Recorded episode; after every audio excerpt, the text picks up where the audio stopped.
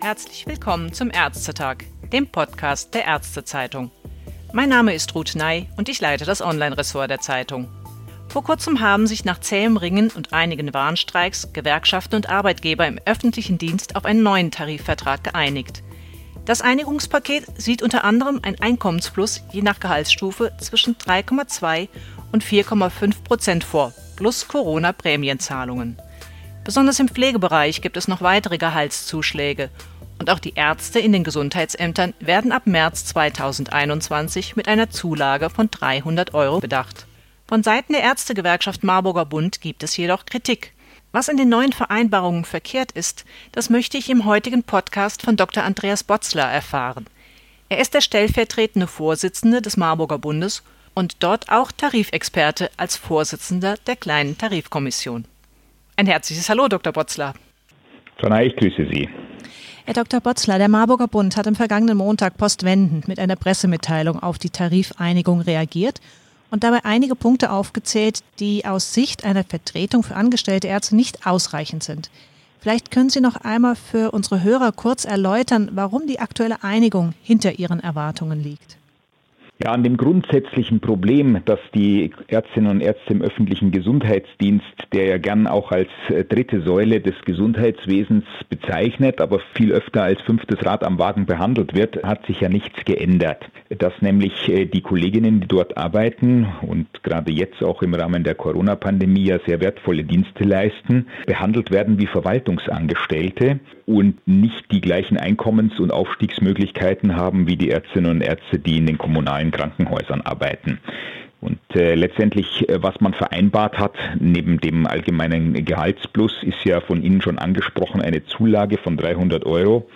Zulagen per se werden ja von Tarifpolitikern immer kritisch gesehen, weil sie viel leichter als das eigentliche Tarifgehalt um die nächste Ecke biegen, wenn es irgendwie schwierig wird.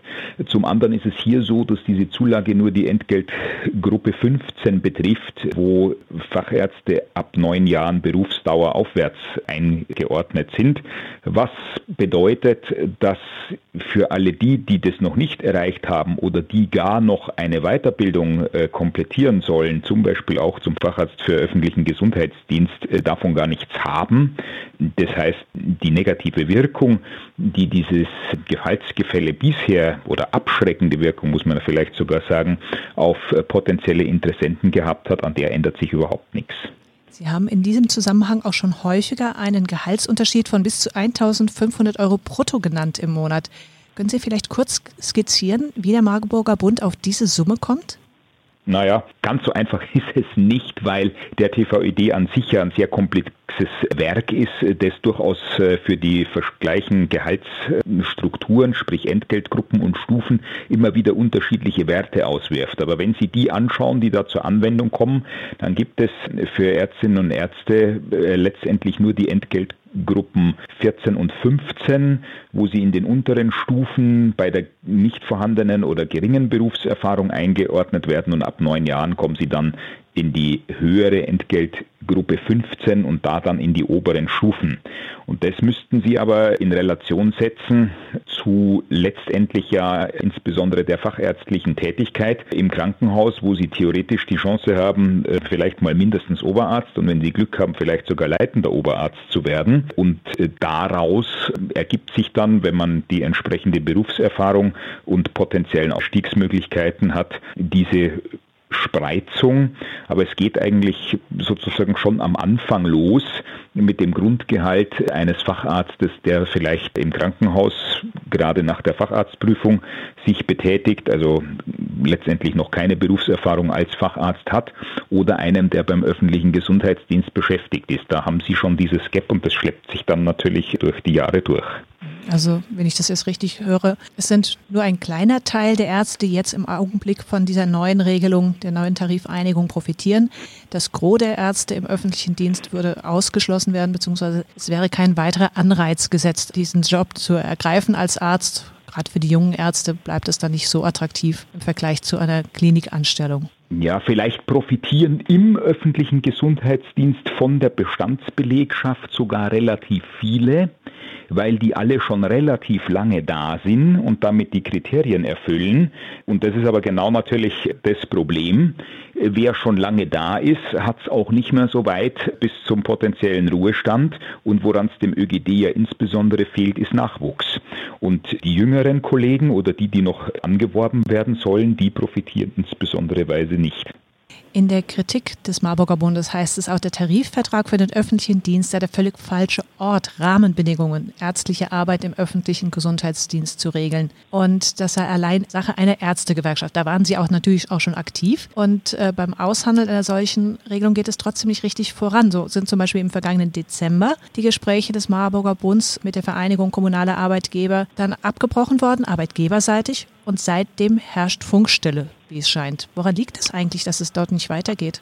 Also wenn man es auf den Punkt bringen will, liegt es daran, dass die VKA an der Stelle vertrags- und wortbrüchig ist. Wir hatten im Zuge der letzten Tarifeinigung mit den Kommunen über die Krankenhausärzte ja auch vereinbart, dass über die Ärztinnen und Ärzte, die sonst noch bei den Kommunen angestellt sind, das sind im Wesentlichen natürlich die im öffentlichen Gesundheitsdienst, nicht nur Verhandlungen geführt werden, sondern dass bei denen auch etwas rauskommen muss, was letztendlich dem entspricht, was wir für die Krankenhausärztinnen und Ärzte ausgemacht haben. Und da hat sich die VKA dann so ein bisschen rauslaviert und gesagt, naja, quasi das erstreckt sich auch hinsichtlich der Frage, inwieweit ist denn die Zuständigkeit vor dem Auge des Tarifeinheitsgesetzes des Marburger Bundes überhaupt gegeben, nur auf Verträge, die es schon gibt wir hatten aber vereinbart bestehende Verträge und das heißt nicht zum Vereinbarungszeitpunkt äh,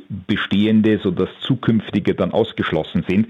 Also letztendlich haben die sich an die Zusage oder an die Vereinbarung, die sie auch unterschrieben haben, mit uns da nicht nur ergebnisoffen zu verhandeln, sondern auch zu einem konkreten Abschluss äh, zu kommen, schlicht und ergreifend nicht gehalten.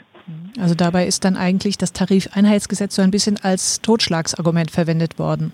Ja, Natürlich. Erstens haben Sie ja da die völlig volatile Bezugsgröße des Betriebes zum einen. Zum anderen ist es ja so, die Frage, wer organisiert denn die betroffenen äh, Kolleginnen überhaupt? Da hatte sich die VKA ja lange auf die Fiktion zurückgezogen, dass äh, über die Tatsache, dass der Bundesverband der Ärztinnen und Ärzte im öffentlichen Gesundheitsdienst seinerseits Mitglied beim Deutschen Beamtenbund war, dass daraus eine Tarifbindung äh, der Betroffenen in den TVED entstanden sei. Nur ist der BVEGD da eben schon vor längerer Aus Zeit ausgetreten, sodass diese Tarifbindung nicht mehr existiert. Das heißt, das Argument ist äh, schlicht und ergreifend entfallen, aber wir kämpfen da so ein bisschen gegen die normative Kraft des Faktischen. Die machen einfach nichts und verweigern sich Verhandlungen. Möglicherweise ist das, was jetzt rausgekommen ist, bei den Verhandlungen von Verdi und DBB mit der VKA, dass man da so ein Trostpflaster auch für den öffentlichen Gesundheitsdienst mit aufgeklebt hat, dadurch motiviert, dass man ja irgendetwas tun musste, beziehungsweise sagen können will, wir haben was gemacht, weil der Druck, äh, den der Marburger Bund und auch der BVÖGD in letzter Zeit entfaltet hatten, halt immer größer geworden ist. Nur, es gibt ja diese Floskelpolitik, ist, man macht ein bisschen was, damit die Leute den Eindruck haben, es geschicht was. Genau so ist es an dieser Stelle. Das, äh, das, was jetzt passiert ist, ist einfach völlig unzureichend und adressiert die zugrunde liegenden und zu lösenden Probleme nicht. Genau, aber mit welcher Strategie wollen Sie denn jetzt Ärztetarifverträge für den öffentlichen Gesundheitsdienst durchsetzen, wenn die Arbeitgeber doch einfach nicht mitziehen? Das ist in der Tat sozusagen die Gretchenfrage, weil normalerweise würde man sagen, ein Mittel, Dinge durchzusetzen, ist ein Arbeitskampf. Aber der öffentliche Gesundheitsdienst eignet sich natürlich gerade auch in der jetzigen Situation äh, dafür, nicht so wirklich gut. Und das kann man einfach auch nicht verantworten, dass gerade jetzt man dann sagt, man legt dort die Arbeit lahm.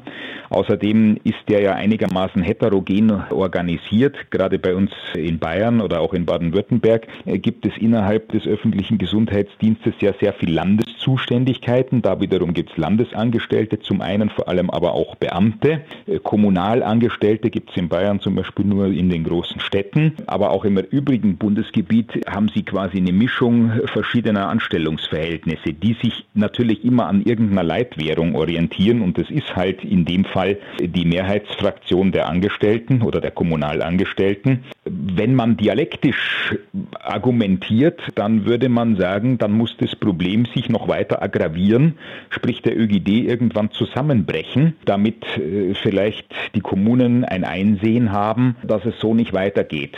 Aber dann ist im Prinzip natürlich das Kind wirklich im Brunnen nicht nur gefallen, sondern auch ertrunken.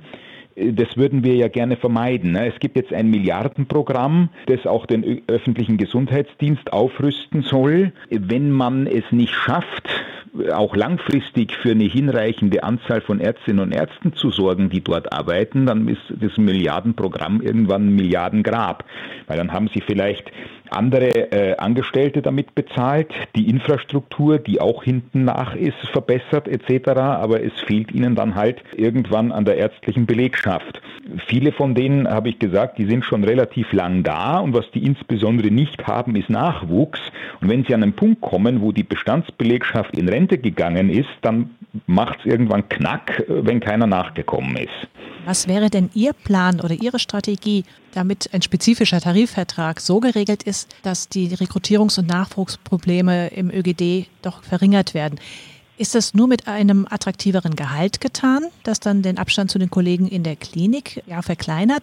Immerhin sind ja die Arbeitszeiten in der Regel etwas kommoder als sonst im üblichen Klinikalltag. Oder was müsste genau passieren, um auch jungen Ärzten die Arbeit im öffentlichen Dienst schmackhaft zu machen?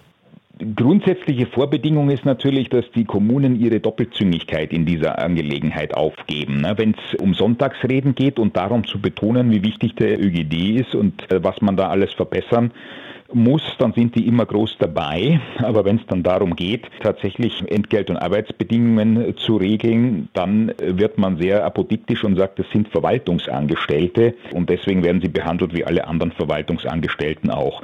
Das ist der zugrunde liegende Irrtum. Es sind eben keine Verwaltungsangestellten, sondern es sind Ärztinnen und Ärzte, die auch als Ärztinnen und Ärzte tätig sind.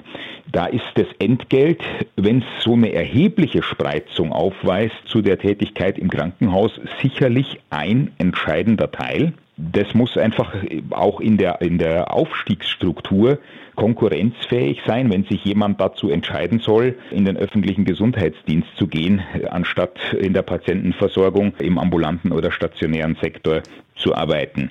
Und natürlich gibt es ein paar ärztliche Spezifika, die man auch regeln muss und die man eben am besten in einem berufsgruppenspezifischen Arbeitsvertrag regelt. Und so ein reiner 9-to-5-Bürojob ist es ja offensichtlich nicht, wie gerade jetzt die Corona-Pandemie auch zeigt. Ne?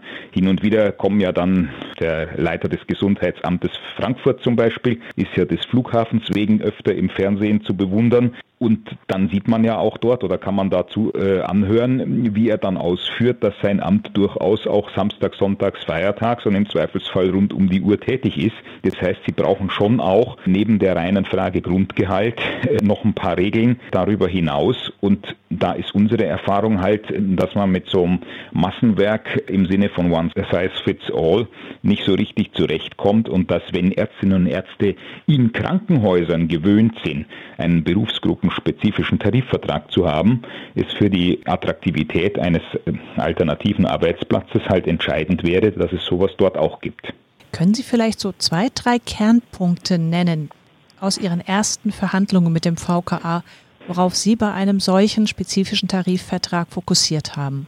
Ja, so weit sind wir ja leider gar nicht gekommen, weil wir an der Frage hängen geblieben sind, ob die VKA denn überhaupt willens ist, mit uns so wie zugesichert und vereinbart einen Tarifvertrag tatsächlich abzuschließen oder wir uns halt anhören mussten, welches Hintertürchen man da jetzt findet, das doch nicht zu tun.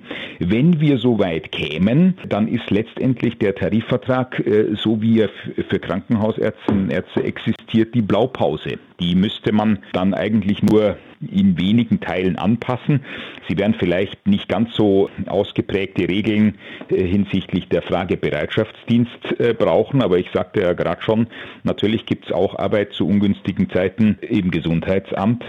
Da muss man schon Regeln finden, auch für Rufbereitschaften etc. Zum einen, zum anderen brauchen Sie Eingruppierungsrichtlinien. Also welcher Arzt ist warum und wie lange in welcher Entgeltstufe. Und das müsste sich einfach auch an dem System, wie es im Krankenhaus ist, orientieren, wo Sie jenseits der Tätigkeit, dass Sie Facharzt sind, was Sie ja sozusagen selber in der Hand haben, dadurch, dass Sie irgendwann mal die Facharztprüfung machen, auch befördert werden können äh, zum Oberarzt oder zum leitenden Oberarzt. Und das ist ja alles etwas, was sich unterhalb der Ebene Chefarzt befindet. Und der Chefarzt, den würde ich ja dann in dem Gefüge eben mit dem Leiter mindestens einer großen Behörde gleichsetzen, will heißen, alle Chargen drunter müssten sich so aufgehängt wiederfinden, wie das im Krankenhaustarifvertrag auch der Fall ist.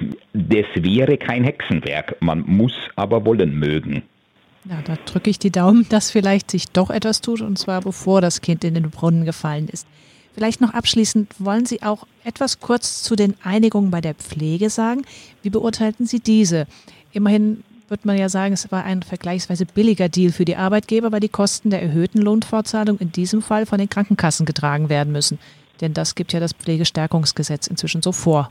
Da möchte ich eigentlich mich zurückhalten, weil es steht mir oder uns als ärztlicher Gewerkschaft und Berufsverband nicht so richtig gut an, zu kommentieren, wie gut oder wie schlecht Abschlüsse für andere Berufsgruppen gewesen sind.